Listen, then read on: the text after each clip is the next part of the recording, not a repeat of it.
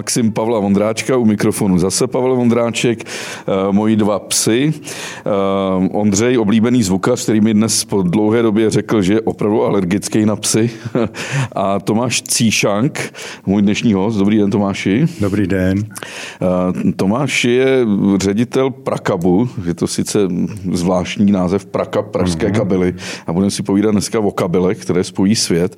Já jsem stále myslel, že všechno už je dneska v cloudech a i v autě mobil nabíjím bezdrátově, ale zjišťuju, že kabely nás spojují naprosto se vším. Ale nejdřív se chci vrátit k tomu jménu Cíšank, psáno Zies Shank. Jak jsem teď zjistil, vy jste pouze tři v celé České republice. Vy, váš táta a váš syn, ale to jméno je původem z Lužice. Ano, opravdu eh, můj otec eh, pochází z Lužice a eh, vlastně těsně předtím, než jsem se narodil, tak se přestěhoval do Prahy, protože je architekt, památkář a studoval v podstatě architekturu v Drážďanech a Prahou se velmi intenzivně zabýval a potom prostě využil toho, že jako východní Němec mohl volně cestovat a nechat se zaměstnat v Praze. Svědčí to taky o, řekněme, kulturní úrovni tehdejší Prahy, protože on jako česky nemluvící zde mohl normálně nastoupit do práce a normálně fungovat ve svém oboru. No, je to stará dobrá tradice mezi českými zeměmi a Lužicí. Ostatně Pražská ulice u Lužického semináře o tom něco o tom svědčí. Ale to Cíšank je vlastně lužicko-srbského křižan, křižank, psán vyslovuje kšíšank, neboli transkripcí do Němčiny jako ano, je to uh, tak. cíšank. Existuje dokonce ještě jedna úvaha a sice, že to je ze slova čižbán, a uh, to je vlastně ptáčník nebo lovec ptáků. Čížník. Ano, přesně tak. Uh, takže tyhle ty jako jazykové mutace tam jsou, těžko se asi dokáže, jak to vlastně Jasně. ve skutečnosti je. Nicméně cíšangů je na Lužici stále mnoho.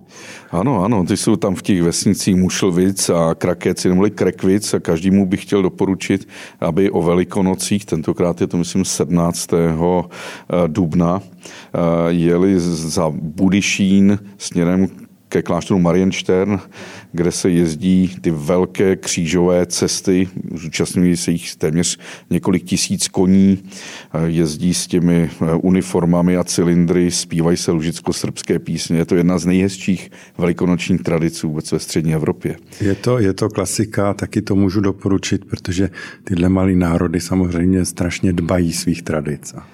A teď se dostaneme uh, uh, ke kabelům a první moje naivní otázka, jaký je rozdíl mezi kabelem a drátem? No, uh, drát je většinou součást kabelů a de facto drát je kovová věc, většinou neizolovaná nijak. No, to je ten základní rozdíl. Ale někdy říkáme, vedou nám kabely nad barákem, tím myslíme dráty vlastně. Ano, tím myslíme dráty, protože i to vrchní vedení jsou vlastně většinou dráty. Ehm, na, eh, kdo si zadá na YouTube tu kabel, tu kabel, slavné video, kde jedna romská žena v osadě křičí tu kabel, tu kabel v té cigánské osadě na Slovensku. Ale nejenom tam, známe to z celé jako východní Asie, Afriky, ty spleti kabelů a drátů, eh, které vedou od domu k domu.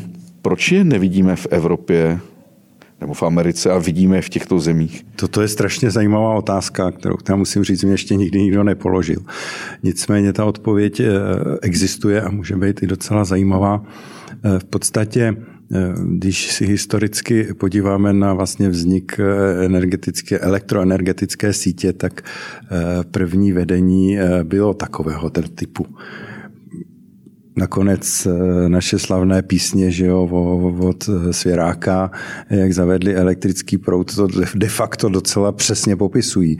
V podstatě tenkrát se natahlo zdroje, baterie, nějakého dynama, prostě kabel vzduchem a připojil se na nějaké, na nějaké zařízení, většinou poprvé žárovku.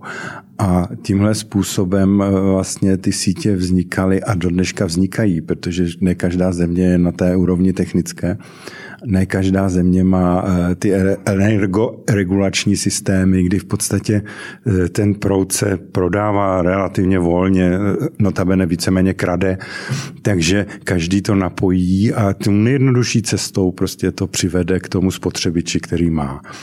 Potom zapomenou, protože to nemá žádný plány a tak dál, eh, kam co připojili, takže v momentě, kdy mají další nějaký agregát, tak to připojí znova a natáhnou další drát. A pak to takto vypadá. To jsou ty bolavé nohy vlastně těch plný těch různých drátů Přes, a, a kabelů. Tak, no ty to... indičtí vlastně elektroinstalatéři musí být géniové se v tom vyznat. Jako. Géniové, já právě si myslím, že proto vznikají potom ty množství tu kabel, tu kabel, protože se v tom právě nevyznají. Jo, takhle. Uh, jak je to, ta moje prvotní věc, ty kabely tady jsou s námi kolik let? 100, 150 let? Řekněme, že ta, že ta energetická síť eh, vznikla na konci 19. století a ten intenzivní rozvoj byl potom mezi válkama. Takže, jak říkáte, 100, 150 let.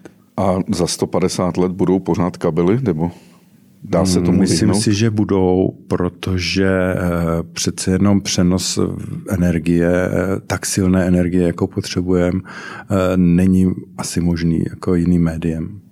Když eh, jsem v Rakousku, ve Švýcarsku, v Německu, tak vidím, že ta krajina není tak zadrátovaná jako u nás. To znamená, že ty kabely oni mají podzemí a my je stále vedeme nad zemí? Eh, ano, je to tak. Eh, oni v podstatě mají teď i nějaký regulační systém, že ty kabely musí z podzem z mnoha různých důvodů. I estetických předpokladů. Eh, ano, jako, určitě ano, ale myslím si, že to je asi 28. důvod. Ono opravdu eh, jde spíš o ochranu té sítě. Podzemí ty kabely jsou na tom daleko líp, co se týká rizika poškození, ukradení, přerušení, eh, leteckých neštěstí a tak dále. To je jeden, jedna z věcí. Druhá věc je, musíte dbát na to, kde jste. Eh, jestliže jste v eh, blízkosti nějakého silného zdroje, elektrárny, vodní elektrárny, atomové elektrárny, tak samozřejmě uvidíte těch kabelů venku, těch drátů venku daleko víc, protože v podstatě ty prvotní části té sítě většinou jsou venku. To ano, ale i, i tak ten bavorský venkov není tak zadrátovaný jako ten český. Mám chalupu Mariánských lázní, takže to pořád vidím ten estetický rozdíl a je to teda mnohem je to tak, je to tak, prostě ta tendence, zvlášť v Evropě, je dostat ty kabely všechny pod zem. Ale u nás ta tendence evidentně není, je to asi levnější. To je, je tady taky, ale řekněme, bylo to dlouho zanedbáváno. Co, co všechno vlastně kabely dě, dělají? Já to vnímám, že přináší elektřinu, přinášejí signály. Zase, a, zase a to... hezké se podívat do historie. A vlastně první kabely, které jako přenášely na větší vzdálenost, byly kabely signální. Často mluvíme o elektrice, ale není to pravda. Taky to je to zaj... Cimrmanovské, zkuste to bez drátů, tak, milý Markony. Přesně to je ono. E, zajímavý je, když se podíváte do životopisů těch slavných elektrikářů, těch otců zakladatelů, začněme Edisonem jako jedním nejslavnějším, ale třeba i Nikola Tesla, oni byli radisté. Oni byli původníma povoláníma telegrafisté. A v podstatě uh, oni zjistili, elektrický proud tenkrát už byl známý jako, jako, jako, jako fyzikální jev, ale oni zjistili, že v podstatě v nějaký metalický uh, jednotce, tudíž v drátu, dokážou poslat signál. Prostě proud, neproud. A tím pádem vlastně ten na druhé straně dokáže číst v nějakých teda tečkách a čárkách eh, to, co mu chcete říct. Takže první kabely byly skutečně přenos tohoto. Potom přišli na to, že vlastně dokážou dálkově přenášet energii, kterou se na druhé straně dá něco točit nebo svítit. Tak vlastně vznikala elektrická síť. A ty kabely eh, vlastně po celou dobu své existence dokážou přenášet jak signál, tak energii. Někdy kombinovaně. Takže eh, třeba dráha je klasická věc, kdy se vlastně ovládají různé prvky, eh, třeba semafor nebo závory a i tím kabelem se zároveň napájí. Takže dá se to kombinovat, ale už jako historicky se to dá kombinovat. V nové době počítám takových těch posledních 30 let, eh, se víc soustředíme na ten signál. Je to daný prostě přenosem telefonních signálů, televizních signálů, eh, internetu a, a všech těch nových médií a vznikem optických vláken, které v podstatě přenáší tyhle signály. A zase je to úplně stejný princip. Dřív tam pouštěl malý prout a na druhé straně tento čet. Dneska tam pouští malý světýlko, který proletí tím optickým vláknem a na druhé straně někdo čte vlastně ten světelný signál. To mě zaujalo, že jste řekl, že Nikola Tesla i hm, Tomáš Alva Edison byli radisté. Firma Prakap, který jste ředitelem a vyrábíte na ty, ty kabely, to je asi dominantní výrobce, bych řekl. Mm, není, není, není dominantní v Jsou Česku. ještě větší? Jsou ještě větší. Ehm, mimochodem musím se opravit. Já jsem řekl, že byli radisté, to by mě někdo mohl docela omlátit o hlavu. Ne, oni byli telegrafisté. telegrafisté. Radisté jsou ti, Jasně. kteří si hrajou rádiem a ano, vysílají. Telegrafisté. telegrafisté. Ale Prakap přece uh, založil Emil Kolben, ano. pokud se Prakap, nepletu. Ale on dělal přece u Edisona, ne? Ano. Emil Kolben eh, vystudoval elektrotechniku v Praze a byl žákem pana Křižíka. A protože byl velmi úspěšný žák, tak vlastně mu zařídila škola a pan Křižík eh, cestu do Spojených států, v podstatě studijní cestu, stipendijní cestu a když Kolbenovi tam došly peníze, tak se nechal zaměstnat u Edisona ale ve slévárně. On byl jeho, jako inženýr slévárenský a potom vlastně se tam poměrně vypracoval a s Edisonem celý život vlastně kamarádil. A patří de facto k těm zakladatelům elektroprůmyslu. Emil Kolben, on potom zahynul v Osvětimi, ne, se, nebo v Terezíně. V Terezíně. On zemřel v Terezíně, byl velmi starý a vlastně zemřel už po tom prvním transportu. Kolik mu bylo v, v, v té době? Teď bych kecal, ty bych toto. Ale, ale už byl v podstatě starý. No. Uvědomoval si možná ještě svůj osud? Eh, uvědomoval si svůj osud, ono to je hodně, hodně, to je velký příběh. On v podstatě eh, měl možnost se odstěhovat, utéct do Spojených států, tak známá osoba v podstatě neměl vůbec problém. On věděl, co ten nacismus znamená, on věděl, jak eh, jako žít dopadne špatně. Nicméně on celou dobu tvrdil, že tak známá osoba, jako je on, vlastně je chráněná tou svou tím svým jménem a že se mu nemůže nic stát. Mm-hmm. A část jeho rodiny, jeho příbuzných a dětí vlastně s ním zůstalo z tohohle důvodu. No a mýlil se. A přežil někdo? Z té... Ano, přežil. Přežil v podstatě eh, ten osud jeho syna, eh, ten zahynul v Polsku v koncentračním táboře, ale jeho vnuk vlastně utek z toho koncentračního tábora a vrátil se s ruskými vojsky do republiky a tady dostudoval dokonce a dostudoval leteckou techniku, pracoval v motorletu. A potom eh, utekli eh, s manželkou do Německa, do Mnichova a v podstatě eh, jeho žena ještě žije, s tou jsme dokonce v kontaktu a zase jeho děti žijí, žijí v Mnichově.